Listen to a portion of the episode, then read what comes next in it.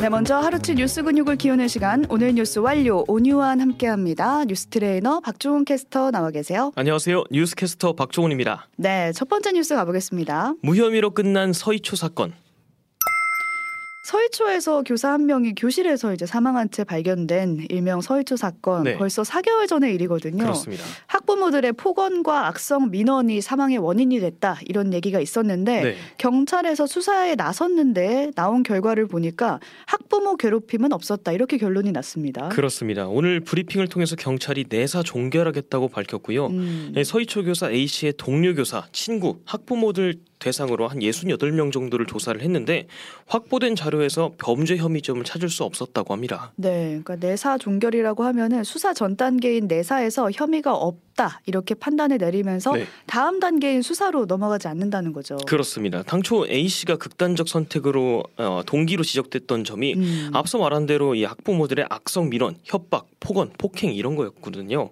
가장 의혹이 컸던 게 이른바 연필 사건이었습니다. 네. A 씨가 담임으로 있던 반 학생 이 다른 학생 이마를 연필로 그었고 그 사건 이후에 관련된 학부모들이 A 씨의 개인 전화번호로 여러 차례 연락을 했다는 거죠. 네, 이 부분도 혐의점이 발견되지 못했다는 건가요? 그렇습니다. 음. 지금 경찰이 연필 사건 관련해서도 역시 범죄 정황을 발견하지 못했다라고 밝혔고 A 씨와 학부모 간의 어떤 업무용 메신저, 문자 메시지, 일기장은 물론이고 지금 학부모들의 휴대전화 포렌식 결과도 받고 음. 주변인 조사까지 했는데 네. 폭언 이런 건 나온 게 없다고 합니다. 음. 게다가 지금 학부모가 A 씨의 개인 번호로 어, 계속 연락을 취했다라는 것도 기록이 발견되지 않았대요. 그러니까 어, A 씨가 어떻게 핸드폰을 썼냐면 한 개 휴대전화에 업무용 전화번호랑 개인 전화번호를 각각 부여받아서 사용을 하는 식이었는데 네. 학부모가 교내 유선 전화로 건 거를 개인 번호로 온 연락으로 착각을 했다라는 겁니다. 아 교내로 걸었다. 그렇습니다. 음. 그리고 대신 그 경찰은 연필 사건의 학부모가 누리꾼들을 이제 명예훼손으로 고소를 한 거는 수사를 이어가겠다라고 말을 했습니다. 음. 총 40건을 확인했고 지금 13명의 신원이 특정이 됐고 다른 경찰서 관할 문제 인 거는 이거는 어, 주소지를 이첩을 해서 조사를 하겠다고 했고 네. 인적 사항이 불특정된 사람들도 잡겠다라고 말을 했습니다. 그러니까 이 서희초 사건을 계기로 교사들의 공분이 참 상당했거든요. 네. 근데 이런 결과를 납득할 수 있을지 궁금하네요. 아닙니다. 지금 서울 교사노동조합이 재수사를 촉구한다는 성명도 냈고 음. 아, 고인의 죽음의 원인은 이 고인 개인의 문제가 아니라 문제 행- 행동을 한 학생으로 인한 이 생활 지도의 어려움 그리고 과도한 학부모 민원으로 인한 스트레스 이런 거고 결국 교권 침해로 인한 거라는 걸 재강조했습니다. 네, 그러니까 이 사건 이후에 교권 보호 대책이 필요하다 이렇게 목소리가 커지면서 네. 관련 개정안인 교권 사법이 지난 9월에 국회를 통과했거든요. 그렇습니다. 일단 유족들은 이런 결과에 대해서 교육청에 일단은 순직 신청을 했다, 기다리고 있다라고 전해져 왔다는 것까지 전해드리겠습니다. 네. 다음 소식 가볼게요. 쑥대밭된 KBS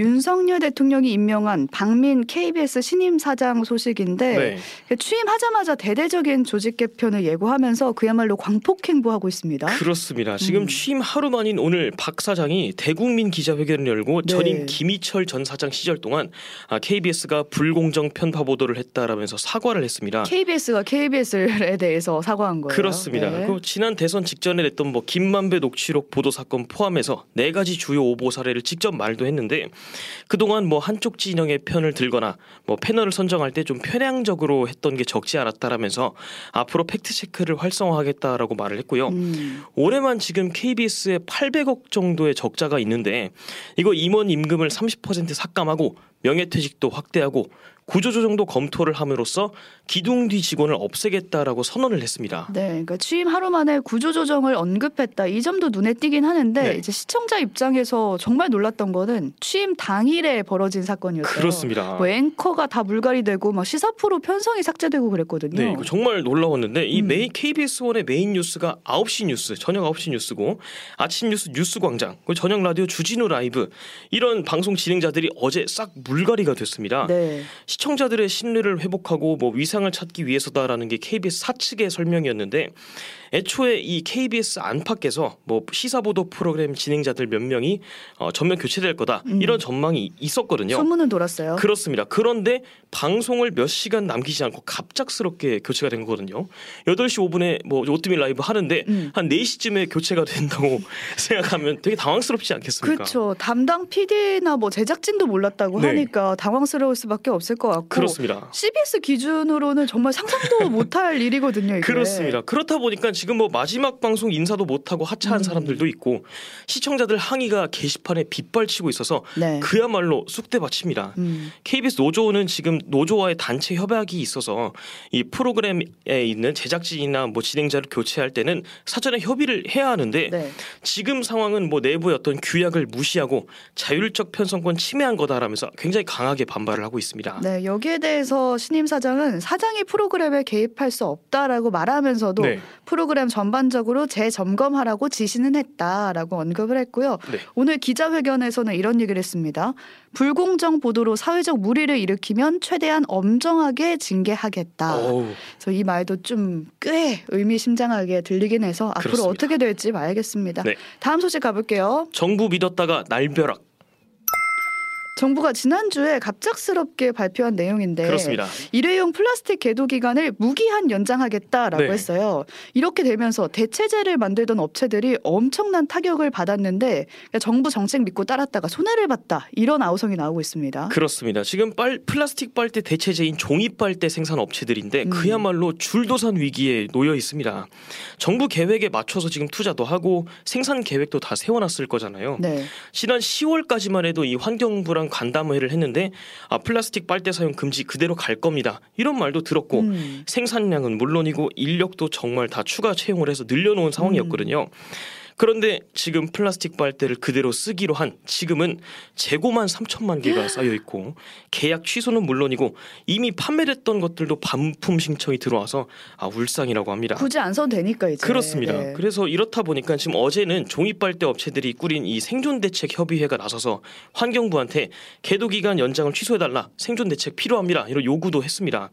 정부의 뒤통수를 맞았다 정책을 믿은 게 잘못이었냐 이런 울분을 토하기도 했고요. 네. 환경부 측에선 지금 관계부처랑 지원 방안 합의해서 아, 다음 주까지 대책을 마련하겠다라고 했다고 합니다. 네, 누군가에게는 생계가 달린 정책이었잖아요. 그렇습니다. 네, 일단은 환경부는 임시 방편으로 플라스틱 빨대는 고객이 요청할 때 원한다면 그때만 제공을 하고 네. 눈에 보이는 곳에는 종이 빨대를 비치하도록 하겠다 이런 방안을 내놓긴 했는데 네. 이게 과연 생산 업체들한테 도움이 될지는 봐야겠습니다. 네. 실질적인 대책이 더 나오는지 지켜보기로 하고 다음 소식 가볼게요. 예산은 깎았지만 상은 받아와라. 얼마 전에 개각으로 문화체육관광부 장관에 취임한 유인촌 장관 네. 기억하실 텐데 취임 이후 첫 정책 발표를 했거든요. 그렇습니다. 앞으로 에미상, 아카데미상 이렇게 세계적인 시상식에서 수상할 만한 콘텐츠 5년 동안 다섯 편 창출하겠다. 네. 이렇게 목표를 내세웠습니다. 그렇습니다. 이게 오는 2027년까지 영상 콘텐츠 산업 규모를 40조 원 수준으로 키우면서 음. 이런 성과도 같이 거두겠다라는 건데 뭐 쉽게 말해서 기생충이나 음. 오징어 게임 같은 콘텐츠를 많이 만들겠다라는 거죠. 네, 그러니까 국가 수준에서 콘텐츠 산업을 지원하면 좀 좋은 얘기 같은데 네. 이 목표인 말과 행동이 좀 다른 것 같아요. 그렇습니다. 지금 내년도 문체부 예산안을 좀 뜯어보면 음. 이 목표를 잡은 게 맞나 싶을 정도로 예산이 좀 빡빡하게 짜여 있거든요. 영화나 독서 같은 경우에는 문화예술 관련 예산이 대폭 삭감이 돼 있습니다. 영화 산업 같은 경우에는 지금 전체 영화 발전 기금 규모 자체가 올해 대비 950억 정도가 줄었거든요. 네. 내년엔 1,345억 원 수준입니다. 음. 세부적으로 좀 보면 뭐 영화 기획 개발, 제작 지원 예산이 112억 원 정도 감액이 됐고 독립예술 영화 제작 지원 사업도 45억 원 정도가 줄어들었고 음.